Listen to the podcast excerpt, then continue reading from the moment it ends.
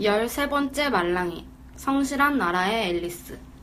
제가 아무리 꾸준히 일해도 집값은 더 꾸준히 오르더라고요.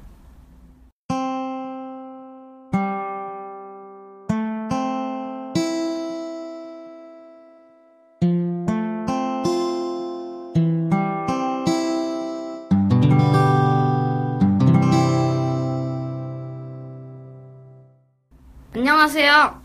말랭잠의 13번째 만지는 영화입니다.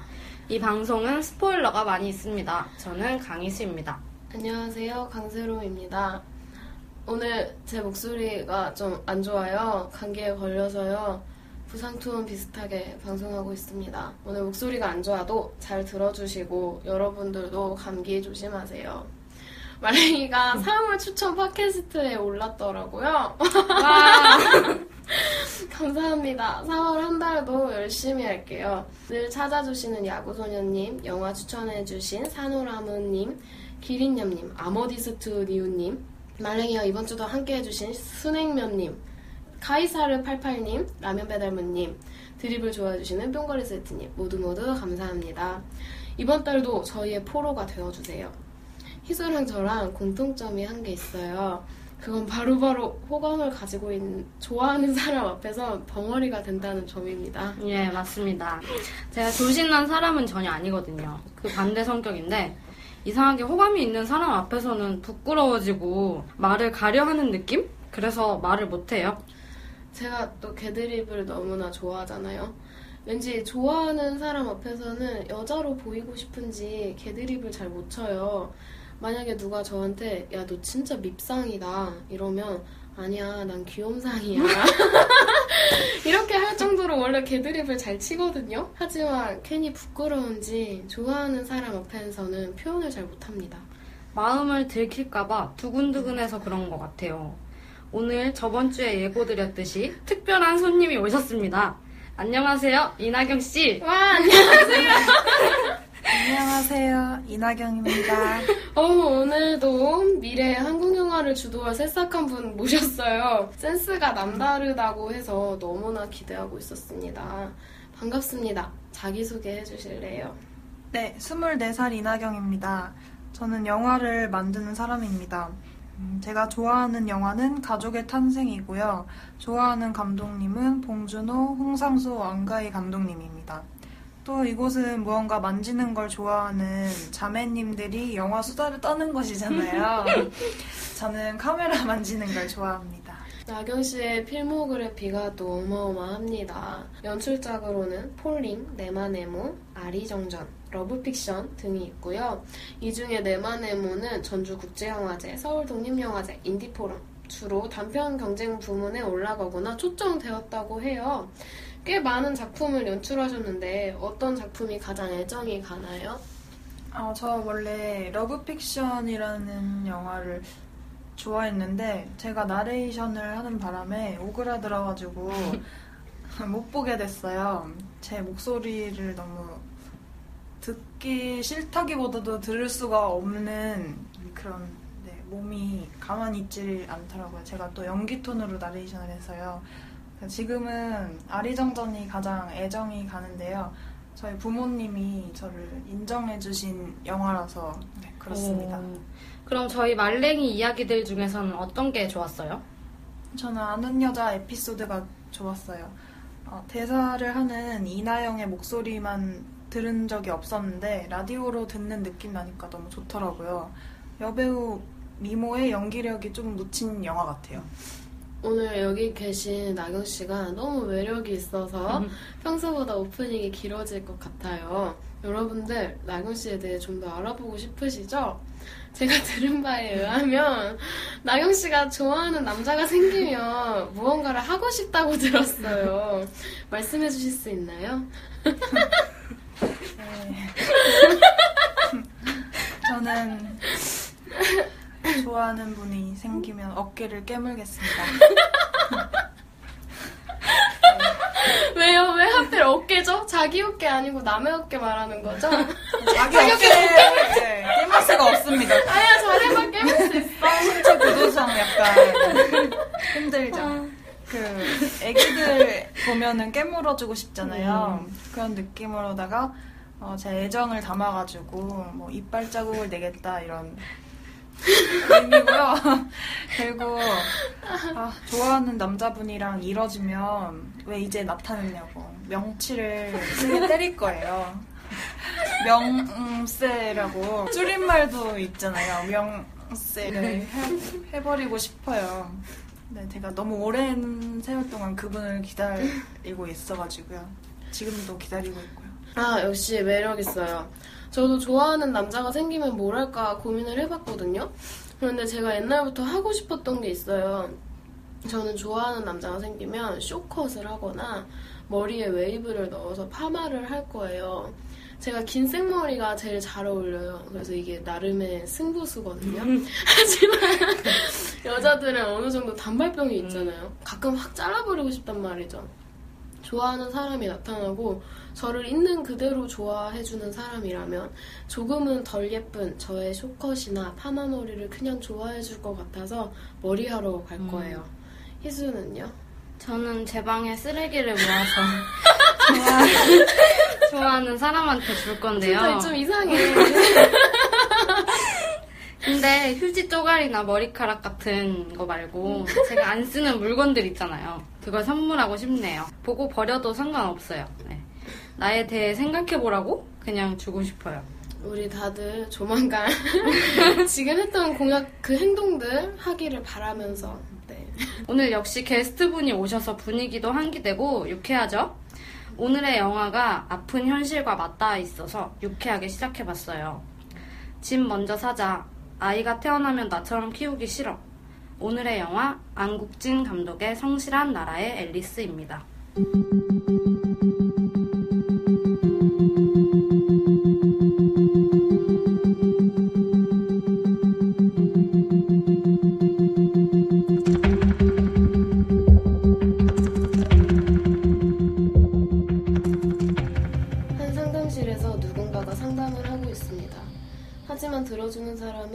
관심도 없어요.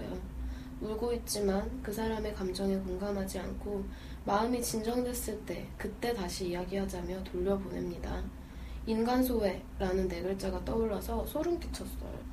이 영화는 전주국제영화제에서 한국 장편 경쟁 부문 대상을 받으면서 알려지기 시작했습니다. 저예산으로 만들어져 여주인공인 이정현 님이 사비까지 써가며 힘들게 완성된 작품입니다. 독립영화 범죄소년에서 노게런티로 멋진 연기를 보여준 이정현 님은 이후 저예산이나 독립영화 쪽에서 너무 많은 제의가 들어와서 처음에는 이 작품을 거절하려 했다고 해요. 하지만 박찬욱 감독님이 직접 시나리오를 추천해준 일로 인해 출연을 하게 되었다고 합니다. 영화에서 이정현님이 딱 등장하는데 제 시선을 단번에 빼앗겨 버렸어요. 이정현님의 연기는 정말 인상 깊습니다. 캐릭터에 빙의된 듯한 느낌이에요. 연기를 이렇게 잘했기 때문에 여우주연상까지 받은 듯 합니다. 노게런티로 제작 지원까지 하며 영화에 출연한 이정현님 대단하십니다. 영화 소개해볼게요. 성실한 나라의 앨리스 2014년 안국진 감독 작품입니다. 이 영화가 데뷔작인 것 같아요. 드라마 장르고요. 명량 범죄소년의 이정현님, 오빠 생각 나의 독재자의 이준영님이 출연합니다. 이정현님이 맡은 역할인 수남은 한국의 여느 사람들처럼 좋아하는 사람이 생기고 결혼을 해요. 집을 사려고 하지만 힘들고요. 9년 동안 일을 해서 집을 샀는데 남편이 식물인간이 됩니다. 병원비를 마련하기 위해 수남은 고군분투합니다.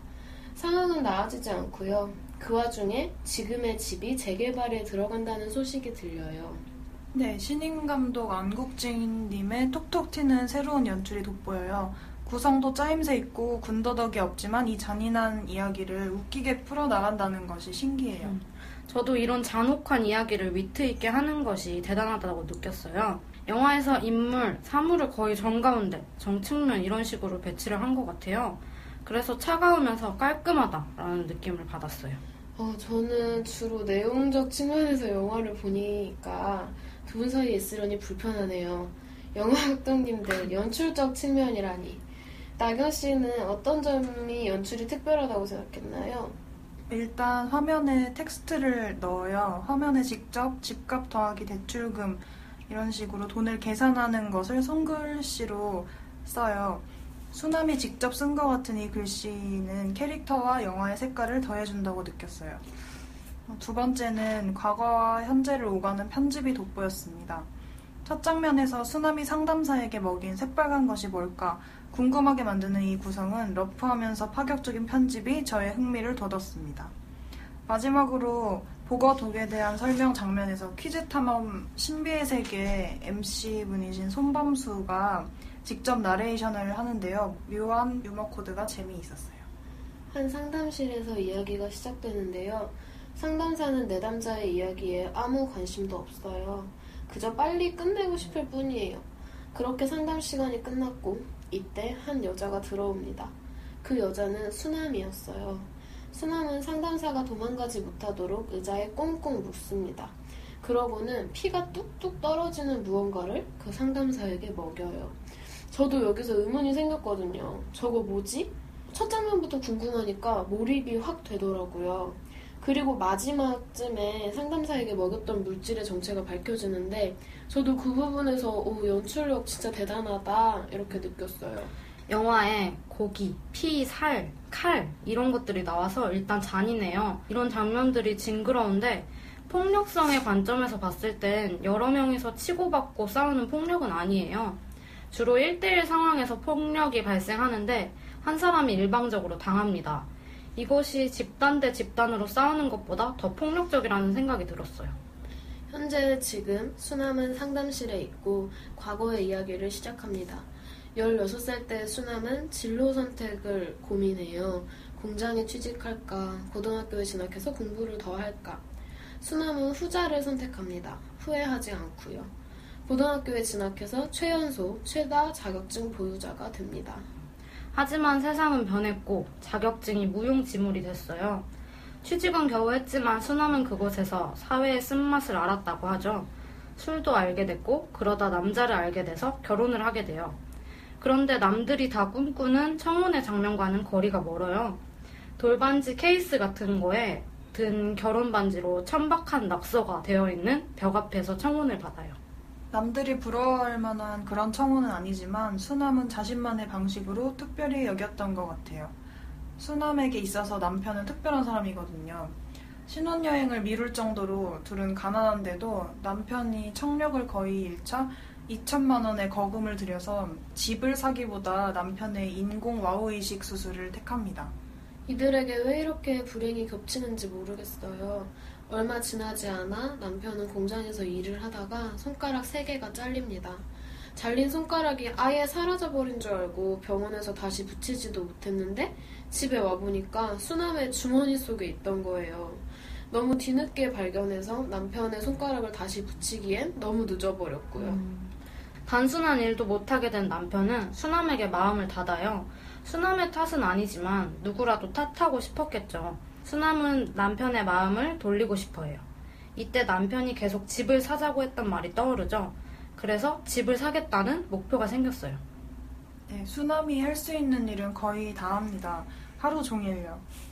신문 배달, 아파트 청소, 명함 홍보, 주방 보조 등이요. 이걸 수남이 하루에 혼자 다 하는 일입니다. 이렇게, 일을 해나가면서 머리가 산발이 돼요.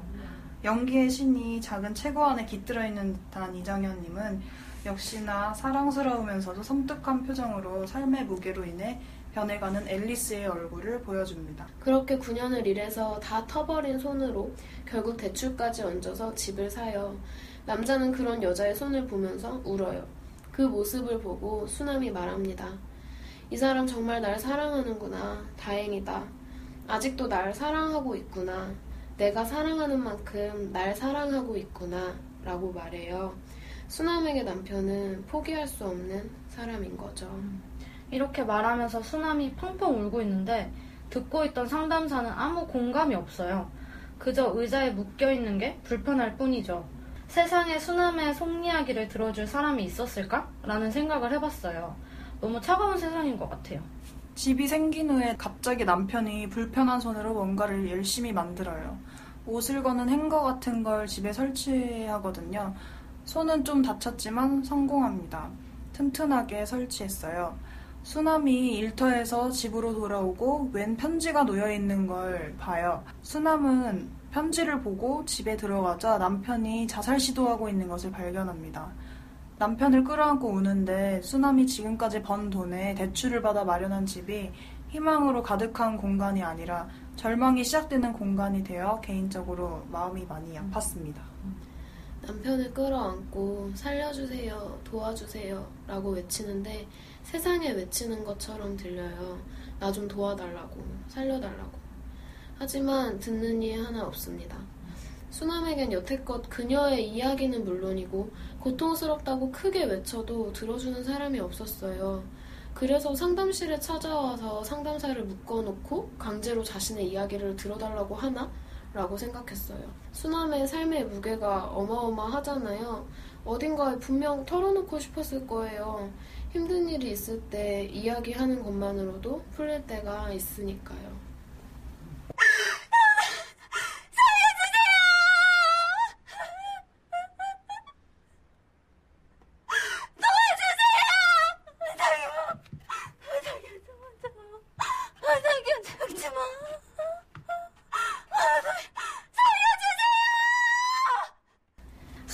과거 이야기로부터 남편의 자살 시도까지 챕터 1 심리치료의 내용이었습니다. 다음 이야기인 챕터 2 님과 함께는 남편이 식물인간이 되었다는 이야기로 시작해요. 의사에게 존엄사 권유를 받습니다. 병원비가 많이 밀렸거든요. 마치 돈 없으면 죽어라 이런 말로 들리네요. 이 순간 실낱같은 희망이 보여요. 수남의 집이 재개발에 들어가서 집값이 꽤 오를 거라고 예상이 됐거든요. 그런데 달동네부터 재개발에 들어가는 것이 이해관계에 맞지 않아 재개발을 반대하는 사람들이 있어요.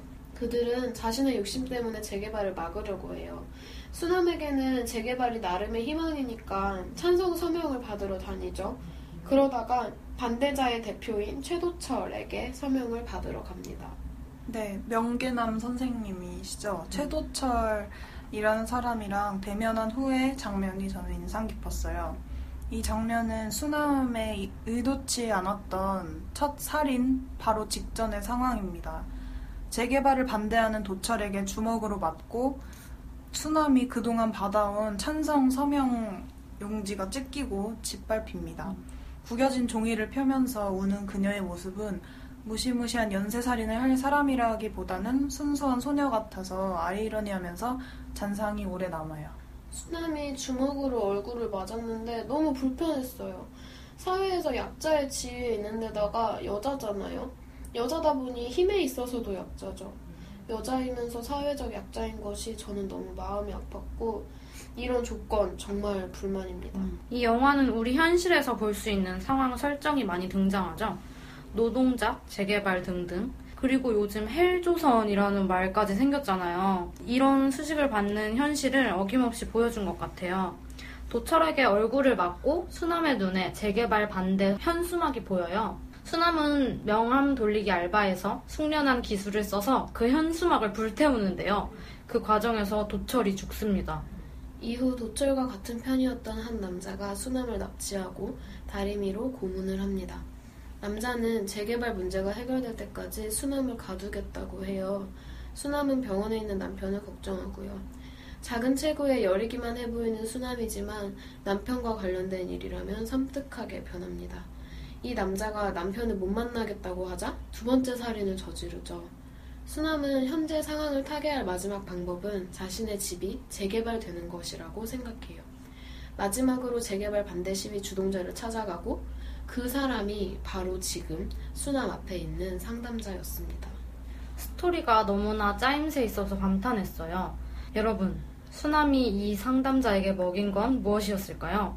한 시대에 나온 영화를 보면 그 시대의 특징을 알 수 있다고 하는데 이런 시대에 살고 있는 게 슬퍼요. 거의 몇 년간 자본주의의 현실, 풍자 담은 영화도 많이 나온 것 같아요.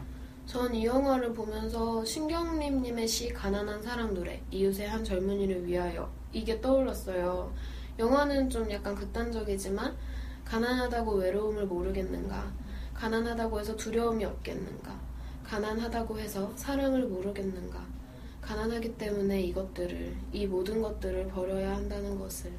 이런 내용의 시인데 외로움, 그리움, 사랑, 두려움 이런 감정들을 밀어야 하는 그 상황이 너무 어려웠어요.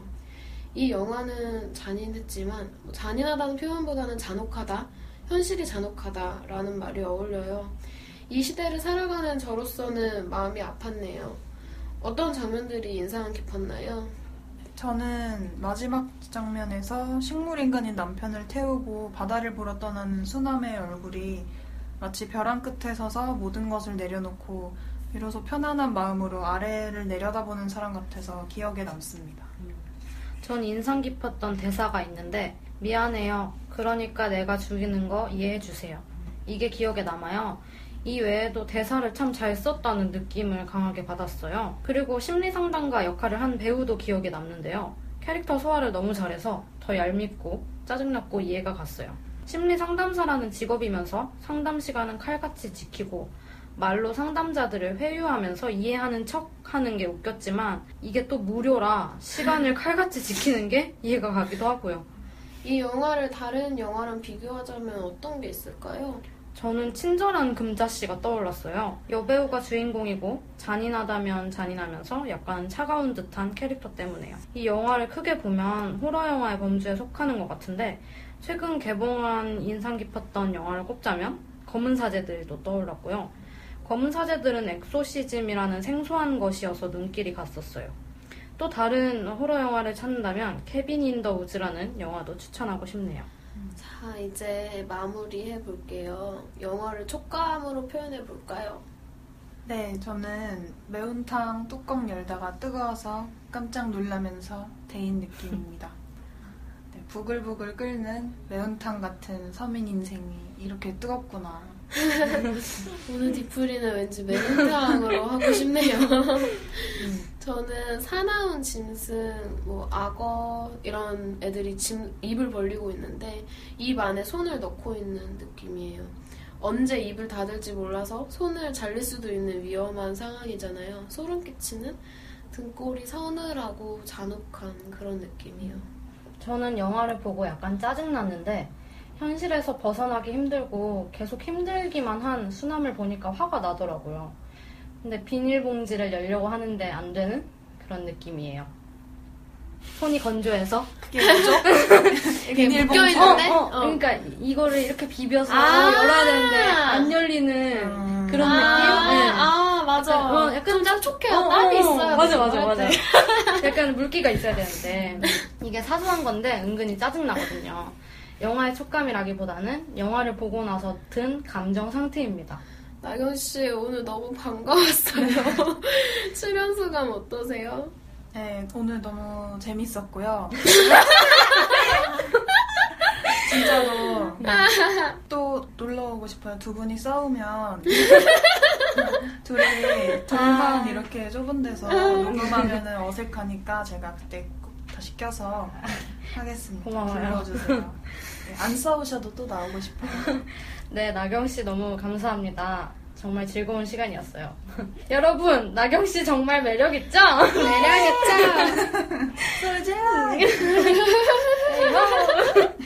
어깨를 깨물어 버릴 수도 있어요. 여러분의 어깨를. 조심하세요, 남자분들. 아, 네, 지독한 현실이지만 우리 서로 서로 부대끼면서 잘 살아갔으면 해요. 소소한 행복을 즐기면서요. 다음 주는 아마 개봉 영화 day가 될 것 같아요. 영화는 맥조휘 감독의 무간도입니다. 세상이 우리의 이야기를 들어주지 않는다면 우리끼리 서로에게 귀 기울이면 되죠. 그렇죠? 힘든 일을 해결해 줄 수는 없지만 함께 눈물을 흘려줄 수는 있으니까요. 사랑, 우정, 외로움 같은 인간다운 감정들 지금의 삶의 무게에 짓눌려서 감정을 가질 시간도 없다고 여겨지신다면 잠깐 멈추고 한번 뒤돌아보셨으면 좋겠어요. 여러분, 괜찮아요. 여태껏 참 잘하셨습니다. 우리 모두 자랑스러운 사람들이에요. 괜찮다고, 잘했다고 말랭이들이 칭찬해 드릴게요. 내일도 기분 좋은 하루 보내시고요. 다음 주에 봐요. 안녕. 안녕.